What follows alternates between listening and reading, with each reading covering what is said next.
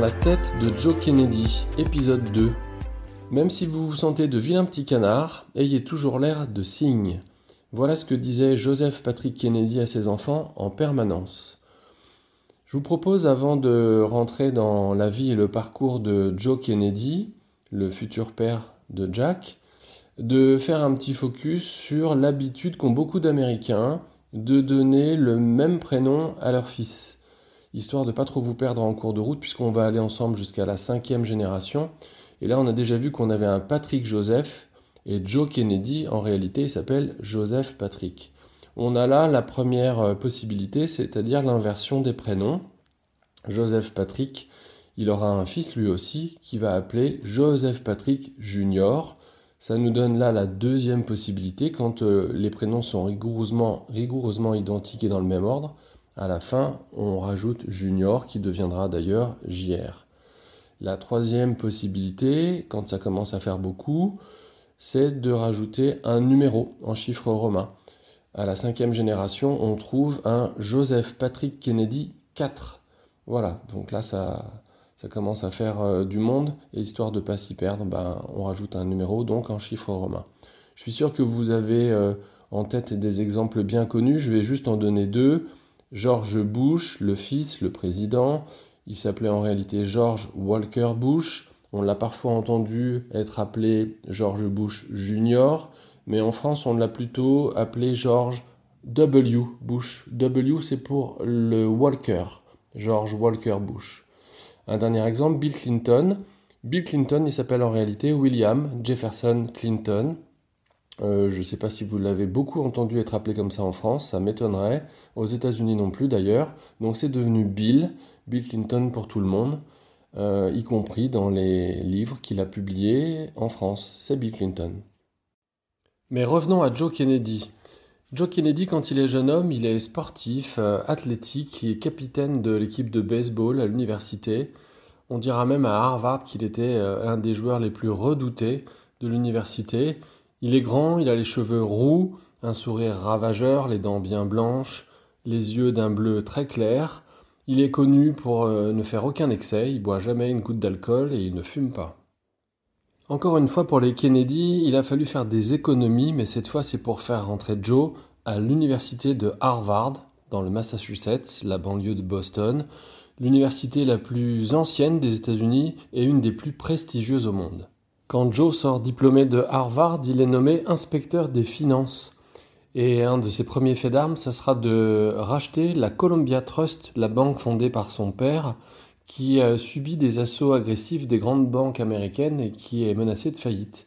Donc euh, il est réussi à racheter la banque et en est nommé président. Joe tombe amoureux de Rose Fitzgerald, la fille du maire de Boston.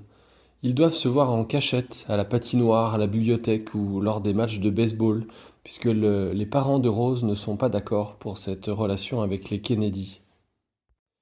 Ils vont se marier en 1914 et ils auront neuf enfants. Joseph Patrick Jr., John Fitzgerald, Rosemary, Kathleen, Eunice, Patricia, Robert, Jean, qui est une fille, et Edward Moore.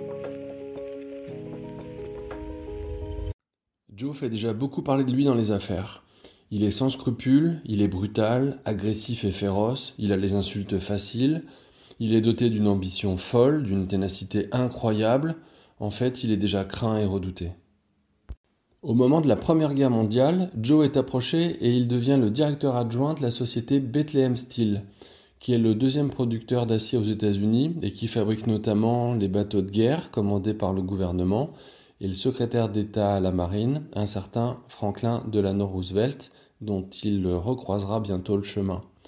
Mais au téléphone, les deux hommes euh, s'accrochent régulièrement et Joe n'hésite pas à raccrocher au nez au secrétaire d'État. Après avoir été inspecteur des finances et banquier, Joe se lance dans le cinéma à Hollywood et crée sa propre maison de production.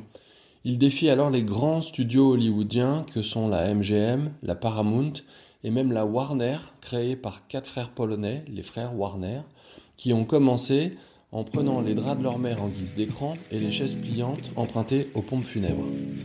Il achète ensuite plusieurs chaînes de théâtre et de cinéma pour diffuser les films qu'il a produits, et sa société va durer de 1926 jusqu'à 1960. Joe est tellement absent qu'il dira qu'il a l'impression d'être un invité lorsqu'il rentre chez lui. De son côté, Rose a deux passions. Dieu, avec la prière en permanence, et les défilés de haute couture qu'elle suit à Paris notamment, où elle va s'habiller et s'acheter des robes qui coûtent une véritable fortune. À 4 ans, Jack lui dira T'es quand même une drôle de mère qui laisse souvent ses enfants tout seuls. Au quotidien, elle gère quand même une petite armée de gouvernantes qui s'occupent euh, de la maison et des enfants, et elle a mis en place un petit système de fiches sur chacun des enfants, sur lesquels elle note euh, les caractéristiques, taille, poids, maladie de chacun d'entre eux. Au moment de la terrible crise de 1929, Joe Kennedy, il a senti les choses arriver. Il a vendu la plupart de ses actions en bourse à la baisse, il s'est encore enrichi, sa fortune est considérable, il achète deux villas magnifiques, une en Floride, à Palm Beach, où la famille Kennedy passera désormais tous ses étés, et une autre à Yannisport, qui va devenir le véritable fief de la famille et où la génération actuelle continue de se retrouver. À Hollywood pour sa société de production, Joe tombe amoureux fou de Gloria Swanson. C'est la star absolue du moment du cinéma muet. Elle est magnifique de beauté et leur relation va durer des années au point que Joe a failli demander le divorce.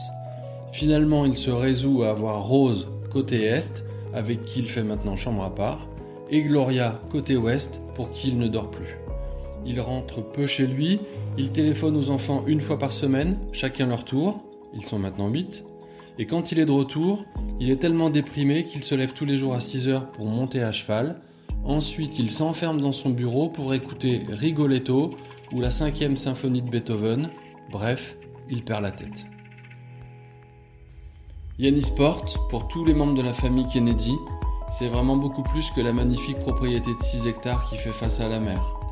C'est l'endroit où le clan se replie, un refuge à l'abri des tempêtes, un lieu un peu hors du temps et chargé d'histoire, où on a attendu beaucoup de victoires, peu de défaites, annoncé de nombreux malheurs, avec pour toile de fond des décors à la Hopper.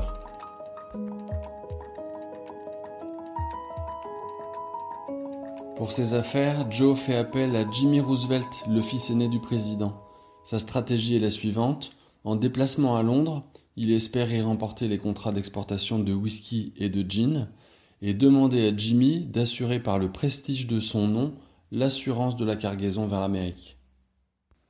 À la convention démocrate de 1930 pour l'élection du président, Joe roule financièrement et politiquement pour Franklin Delano Roosevelt, mais il espère en retour au sein du gouvernement le poste de secrétaire au Trésor. C'est l'équivalent de notre ministre des Finances. Mais rien ne vient sauf une petite lettre de remerciement au bout de six mois. En privé, Joe est furieux, excédé, il insulte le président et doit même le menacer de lui demander le remboursement de ses dons de campagne pour que Roosevelt réagisse et l'invite à la Maison Blanche. Joe raconte l'entrevue avec le président. La soirée arrive, il ne me parle de rien, c'est tout juste s'il me regarde. Nous rentrons tous les quatre à la Maison Blanche, là il m'invite dans son bureau pour commencer une conversation qui va durer trois heures, moi qui déteste me coucher tard. Le lendemain, les deux hommes se retrouvent à nouveau. Le président propose à Joe de diriger la commission de sécurisation des opérations boursières.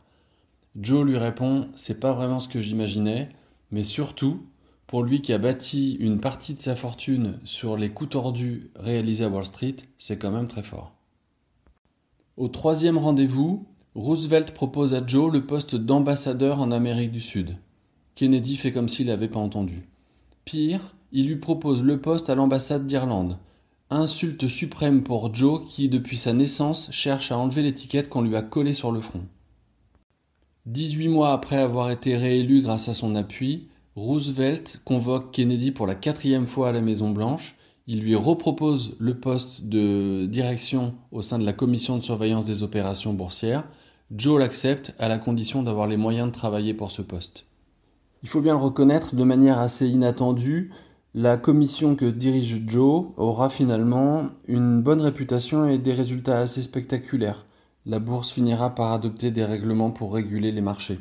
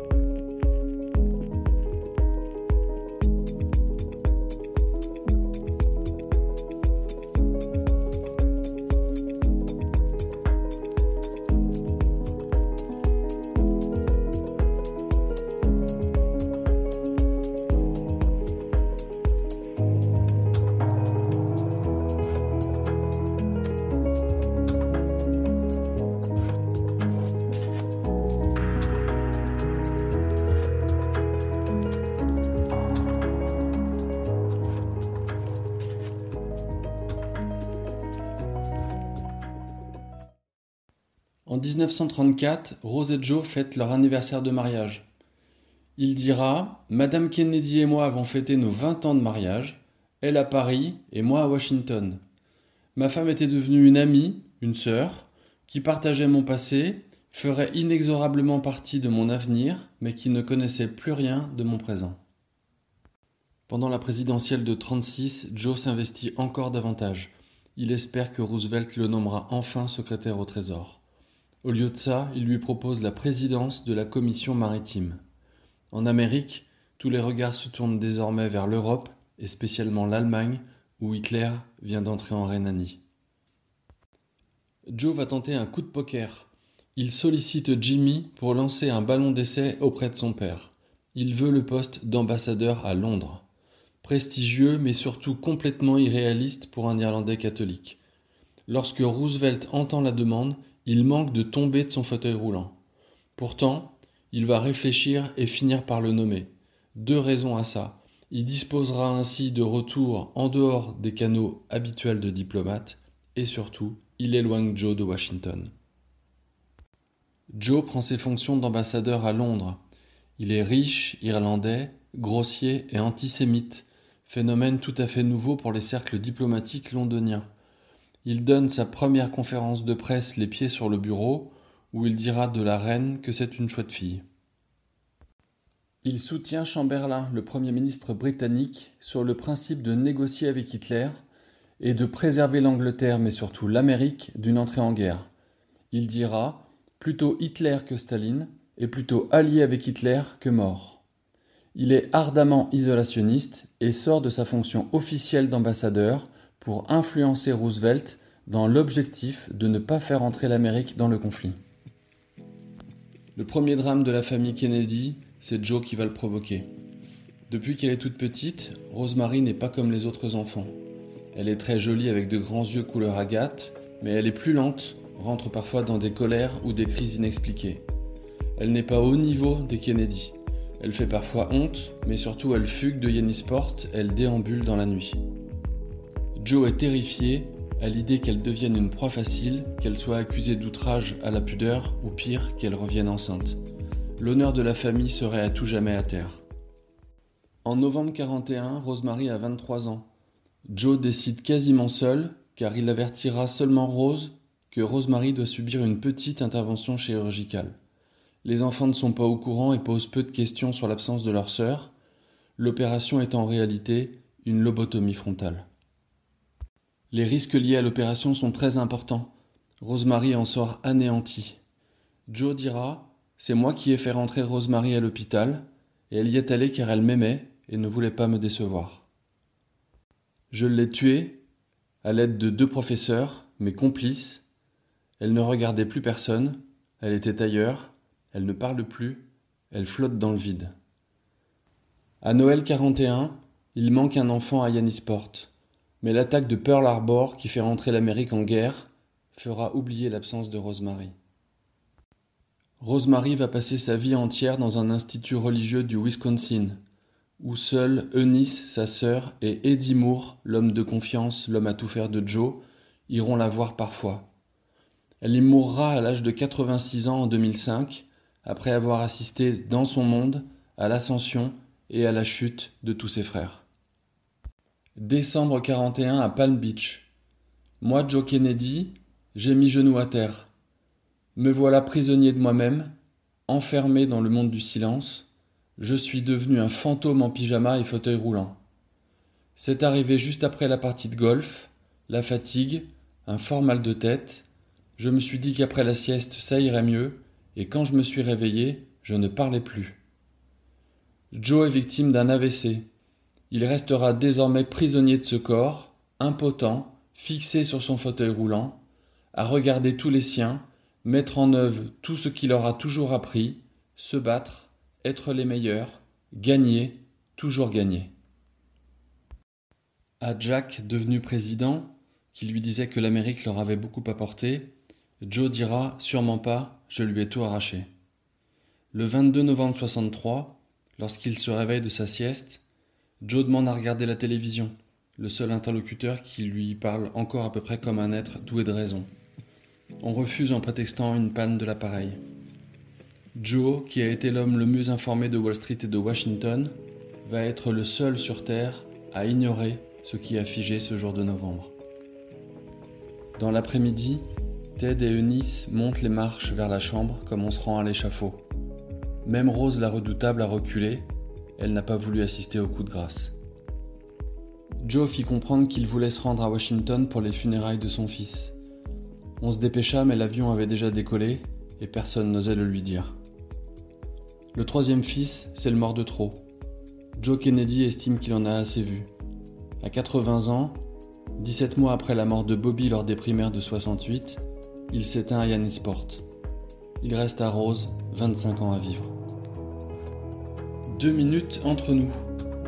Pour la première fois, je parle du clan. C'est déjà le fait du nombre. 9 enfants pour Joe et Rose, Robert, leur fils, en aura 11, avec cette habitude de faire porter au fils le même prénom pour faire perdurer davantage cette identité d'un membre du clan qui a particulièrement marqué l'histoire. Actuellement se présente à la Convention démocrate de 2024 contre Joe Biden Robert Kennedy Jr., le fils aîné de Robert, assassiné en 68, et Dethel, qui est toujours en vie et qui a 95 ans. Malgré sa fortune et d'être plus ou moins conseillé auprès du président, Joe et les Kennedy ne sont toujours pas les bienvenus parmi la haute société bostonienne, ceux qu'on appelle les WASP, W-A-S-P, pour White Anglo-Saxon Protestant. Il traînera toute sa vie ses origines irlandaises. Les Kennedy forment un clan soudé, en apparence. Les millions accumulés par Joe le laissent penser que l'Amérique tend les bras aux enfants Kennedy qui sont plus beaux et intelligents les uns que les autres. Rien ne semble inatteignable, l'audace fera le reste.